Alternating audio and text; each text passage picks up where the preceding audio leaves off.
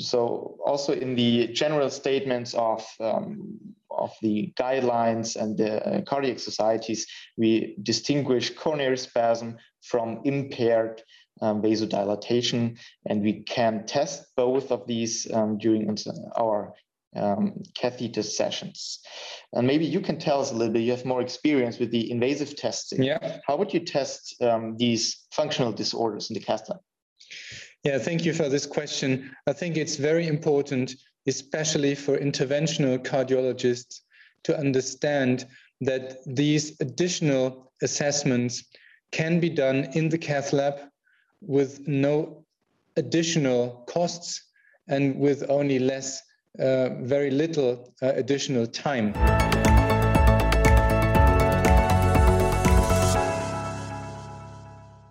Hello, everyone. Thank you very much for joining us for this ECR podcast today. My name is Peter Ong. I'm a cardiologist from Stuttgart in Germany, and I'm joined here by Andreas Seitz, my co-host today, who's working at the same institution. The topic today is invasive diagnosis of coronary functional disorders causing angina pectoris. And we are very happy to have you here today to discuss this interesting topic. So, Andreas, uh, my first question would be um, just the clinical scenario. You have a patient with chest pain, and uh, the patient is sent to you for diagnostic coronary angiography, um, and, and then it turns out that the patient has no epicardial stenosis. So what do you do and how do you handle these patients usually? Yeah, that's a very important question uh, because that's a clinical situation or a constellation that we see pretty often in daily clinical practice. And I guess that uh, most cardiologists uh, who listen to that post- podcast also see this in daily clinical practice. Uh, and actually, we know from large studies um, from the last couple of years that almost or about 50% of patients undergoing invasive coronary angiography for suspected obstructive disease um, turn out to have non-obstructive coronary arteries. Uh, and so we don't really have an explanation for their symptoms at this point. Um, and we also get more data and information about coronary functional disorders, which are disorders that cause angina in the absence of coronary artery disease. And in such patients that we see in the cath lab, it is important to also look beyond stenosis and to look um, also for coronary functional disorders, which we can easily assess during coronary angiography. Yeah, thank you for this um, explanation. What is actually coronary functional disorder? Um, one problem that I have is that um, there are lots of different terms used um, for this kind of uh, coronary disease. Um, so, what can you tell us about the terminology and also about the different types of functional disorders that are most relevant in patients with angina and unobstructed coronary arteries? Yeah, that's true. There's some inconsistency regarding terminology for these diseases. Some call it coronary functional disorders or vasomotor disorders. Those are the two major terms that are used to describe them.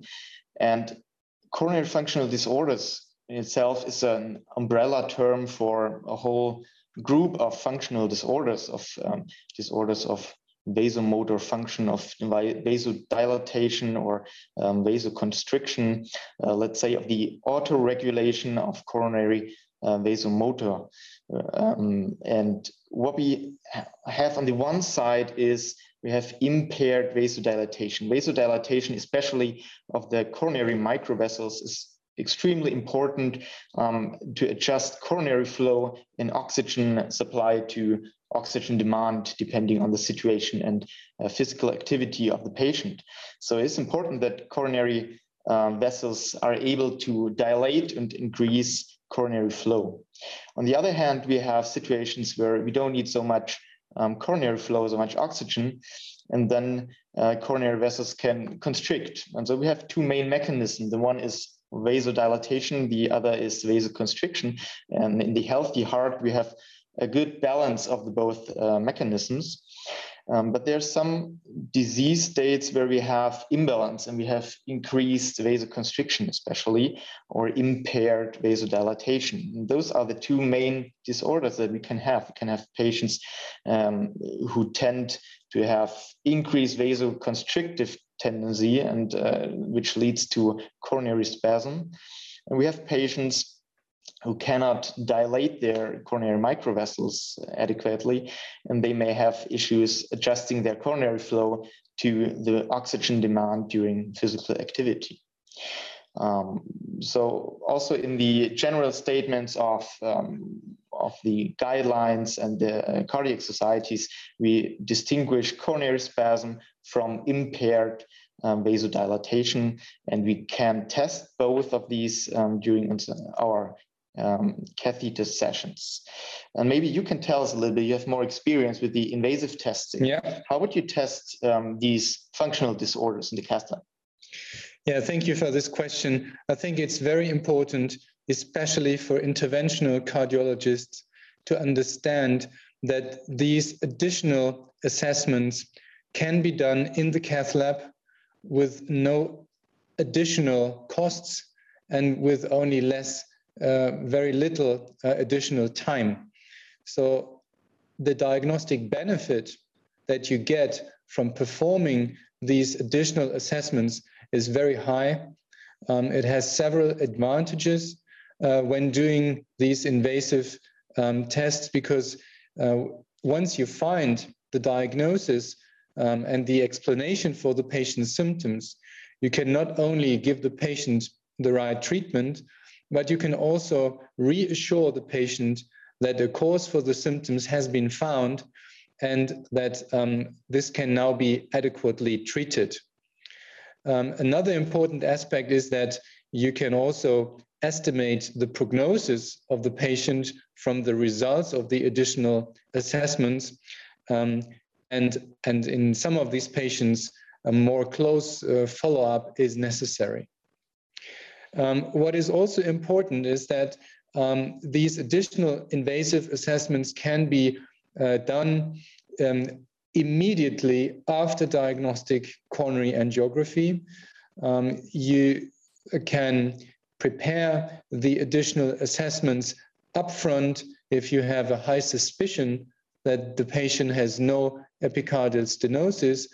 And it is also important um, to acknowledge that acetylcholine and adenosine are the two provocative substances that should be used uh, when performing these assessments. And there's, of course, a large variety of how uh, to perform these assessments. But the main thing is that acetylcholine is used for assessment of coronary spasm, and adenosine is used for the assessment of microvascular vasodilatation. And um, I think that that's that's important to know that these two substances are used and, and the rest is then discussed in more detail a bit later. Okay, great. So what would you do in clinical practice if you imagine you have a patient on the cath lab, you just did your diagnostic angiography, which didn't show any obstructive disease, um, how would you start? Would you start with the adenosine provocation or the acetylcholine? What's your standard? Yeah, thanks for the question. I think it's very important that um, we talk about two different scenarios. One scenario could be that the patient has some form of epicardial disease, and you would perhaps like to know what is the measurement of a pressure wire, um, just to exclude a hemodynamically relevant stenosis. So in these instances, I would always prefer to, uh, to perform the adenosine test first because it not only gives you the information about uh, the relevance of the epicardial plaque, but also additional information about the function of the microcirculation. So the uh, systems that are available at the moment um, can not only tell us um, what's the FFR, but also tell us what is the coronary flow reserve and the microvascular resistance. And then just uh, if the patient has no relevant epicardial disease, then these measurements uh, can be done and they are indicative of um, microvascular uh, function. And afterwards, acetylcholine uh, testing can be performed to inform us about the, the uh, coronary spasm tendency. Um, in patients where there is absolutely no epicardial disease and you would not start with the pressure wire um, because of epicardial plaque, um, I would always go for acetylcholine first because studies have shown that the um, frequency of abnormal acetylcholine tests um, in these patients is very high. Um, so I would not need to place a wire. It's, um, it's done in a very short amount of time and the diagnostic um, information is very high. So that would be then my, my favorite. And only if acetylcholine testing shows no uh, coronary spasm or if I want to have the, the full picture of information, then I would go for adenosine testing with the wire in the artery after acetylcholine. And um, of course, um, it's also important to think about the, the prevalence and the frequency of these uh, disorders, um, as I just said, because it may also trigger the sequence of testing. Uh, Andreas, can you tell us a bit about how uh, the frequency among these different so-called endotypes is distributed? So, so how many patients have coronary spasm if they are um, examined by this complete protocol, and how many patients have impaired vasodilatation, and what is the frequency of the mixed results that you can also have? Yeah, that's a very good question. And um, during the last couple of years, we've uh, we've been getting a lot of information and scientific data on these prevalences um, in, of the different endotypes that we were just talking about. Um, because a couple of years ago, in the last decades, there were several groups in the research area in this field um, which rather focused on one of the two mechanisms. And uh, some groups rather focused on um, coronary spasm um, and not impaired vasodilatation, and others did the way around. Um, so it, it, was always kind of a um, missing whole picture um, because comprehensive testing, which did include both mechanisms, um, has not been done in, in, in, a lot of patients until a couple of years ago. And uh, now there's increasing evidence from studies where both mechanisms were tested in the same uh, session, the same patients. And we now learn that coronary spasm is uh, by far the more prevalent disease in patients with angina and non-obstructed coronary artery disease. Um, there's mm-hmm. some data from the Netherlands um, and also from Japan that show that about 80, 90% of patients with ANOCA or INOCA um, have coronary spasm, either of the coronary microvasculature or epicardial coronary arteries. And some of them may also have impaired vasodilatation of um, the coronary microvessels in response to adenosine. Um, but this is rather the, the smaller number of patients. Um, and then there are only a very few patients who only have impaired vasodilatation without enhanced vasoconstriction without coronary spasm during provocative testing. And this is what you just said, um, that yeah. you go for acetylcholine first um, whenever possible or whenever reasonable, because we know that there's such a high prevalence of um, coronary spasm in these patients, um, so that it's the most easy and fastest way to get to the diagnosis. Um, yeah, and we also need to consider that there are still some some challenges with endotypes because um, um, we all know that the coronary flow reserve, which you were just talking about, um, is the index of hyperemic coronary flow and resting coronary flow. And um, we know that this index is highly dependent on resting coronary flow, of course. And we don't really know which impact resting coronary flow has. And so during the last couple of years, the microvascular resistance measurements, which is HMR for hyperemic microvascular resistance or IMR for, uh, for index of microvascular resistance has have been gaining more and more attention because in these measurements, um, they don't depend on resting coronary flow. And so they're considered to be uh, more specific for hyperemic vasodilatation. Can you tell us a little bit about the differences between uh, these two ways of measuring microvascular resistance? Because um, it's, it's probably important to talk about um, the two different ways of, of measuring it um, and uh, also about the two different systems because um, the, the results are perhaps not 100% comparable. Yeah, that's correct. So we have two main differences or one main difference in, in measuring those indices of microvascular resistance. The, for, the first HMR is measured by Doppler technique. So we have a um, intracoronary um, guide wire equipped with a um, Doppler sensor on the tip and additional pressure sensor. And we directly measure coronary flow velocity in the coronary artery. And using the coronary flow velocity and um, the coronary intracoronary pressure, we can measure the resistance. The other technique is an indirect measurement using thermodilution technique. And uh, in this case, we have thermodilution um, guide wire with a th uh, thermistor. And we inject um, room temperature saline and then we measure the transit time the saline mm-hmm. needs to get to the tip of the wire um, and then we can calculate coronary flow velocity from uh, from the transit time. So this is rather an, an indirect measurement of coronary flow. Um, and again we we measure distal coronary pressure as well and then we can calculate the uh, index of microvascular resistance. And um, there are several groups and um, using the one or the other technique um, and both techniques have their advantages and disadvantages. Mm, and we also have information or first data that not in all patients both measurements agree. So there's um, a tendency to to higher um, CFR values um, with um, the thermodilution technique, for example, and we still don't really know what is the optimal cutoff value for which technique. Do we need to make a difference?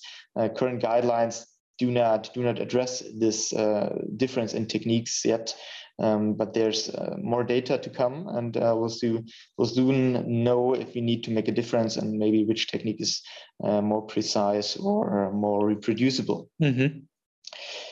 um, so this is about the endotypes and the measurements that um, maybe an important question which we we all i guess uh, who are active in this field often hear is uh, what's the consequence why why would you do such measurements and, and complex calculations um, what's the consequence for the clinical treatment is there a consequence yeah, I think that's very important to talk about it.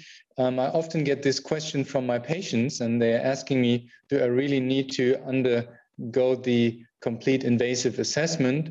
And, and then I tell these patients, look, you can also go for a trial of treatment. You can just try a certain drug that perhaps relieves coronary spasm or improves microvascular function. And if it helps in alleviating the symptoms, then one can make a decision just to continue with these uh, drugs and uh, not go for uh, a sophisticated analysis with invasive measurements.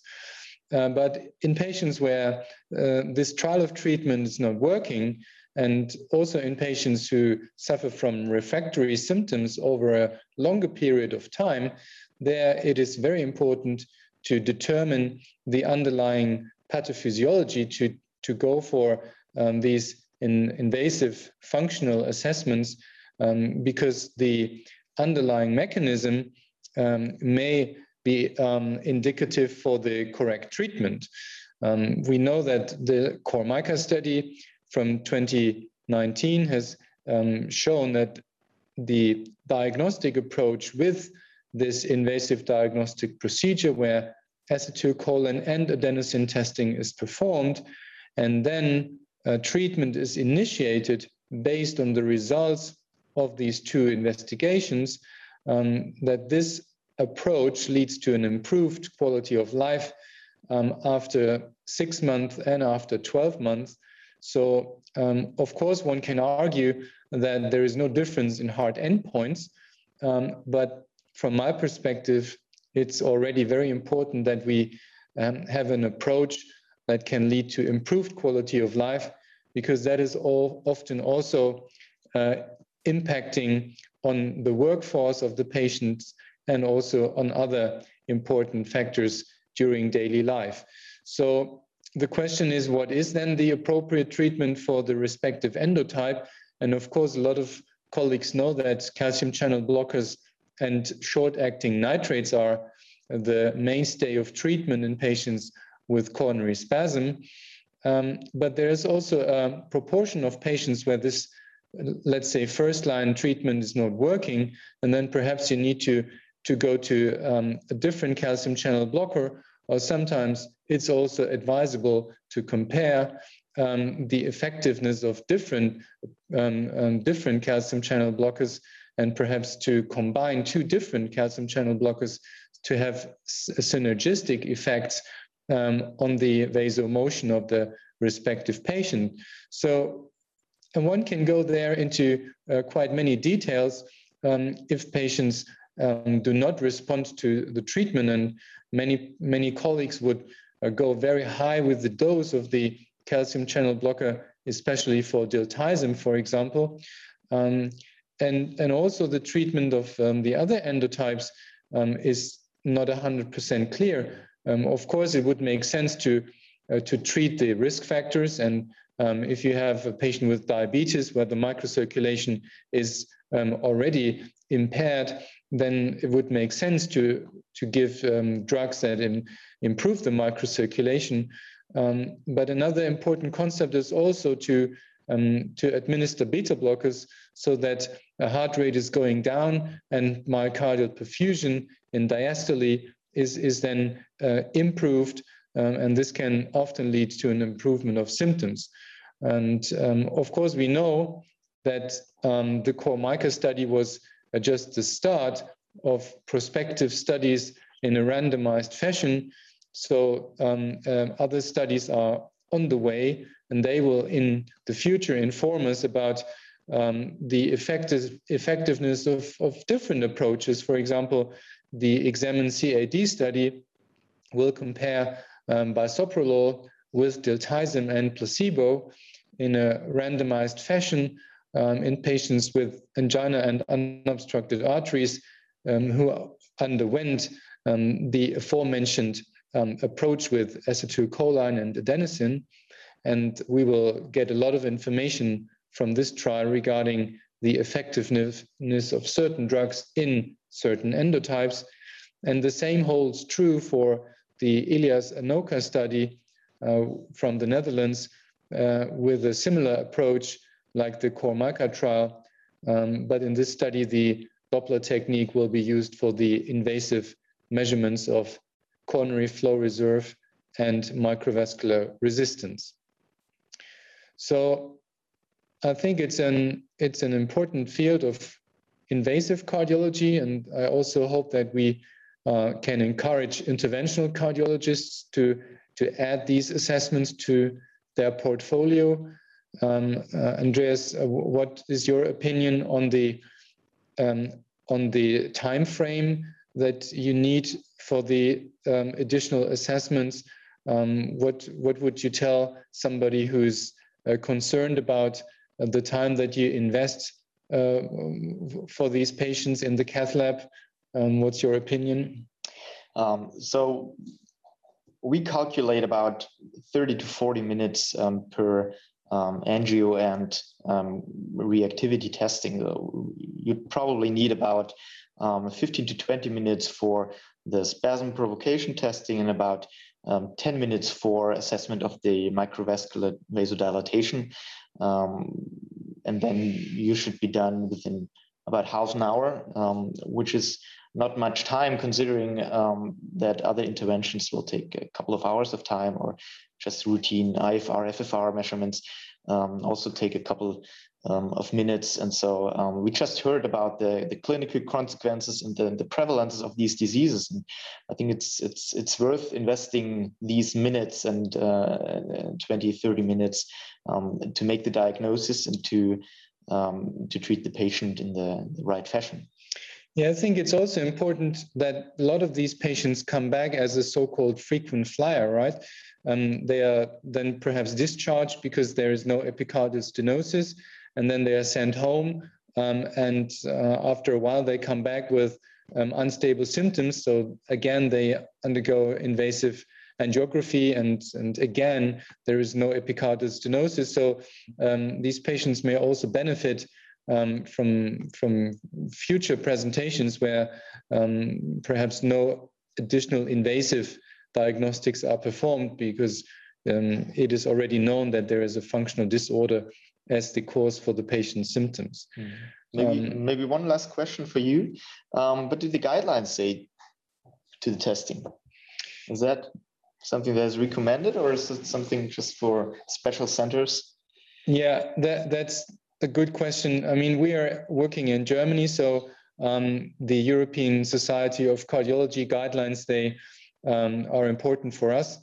And um, the, the last guideline on the management of the chronic coronary syndrome um, clearly stated um, that these assessments are recommended. Um, it is important to look at two different patient cohorts. Um, the first cohort are patients where coronary spasm is suspected, especially in patients with resting angina. And in these patients, it is recommended to perform coronary spasm testing using, for example, acetylcholine with the class 2A recommendation. Um, and then there's the cohort of patients in whom microvascular dysfunction is suspected. And um, this cohort of patients has also a class 2A recommendation um, when looking at the invasive assessments for coronary flow reserve and for microvascular resistance. So in combination in daily practice, it's hard to differentiate between these two cohorts. A lot of patients with exertional um, shortness of breath, they also have resting angina. So then the question is, what is your, what is your suspicion uh, in these two mentioned categories? Um, and that is why um, I would say we have a class two recommendation for both acetylcholine and the adenosine testing. And that's why we should um, we, we should go for it um, uh, in everyday practice. Um, we hope that the future studies currently uh, enrolling patients will um, contribute to a change in the guideline recommendation in the near future. Um, we hope that um, we will become an upgrade from class 2A to class 1 because of the outcome data that are currently uh, being enrolled. Um, but that is, of course, um, not sure, but it would be a, a, great step forward for these patients because then uh, a class one recommendation would come um, more into the minds of, um, of the general cardiologist and also of, of a broader community uh, performing invasive angiography. Uh, and this would surely help um, the large number of patients who today go undiagnosed um, and untreated. Great.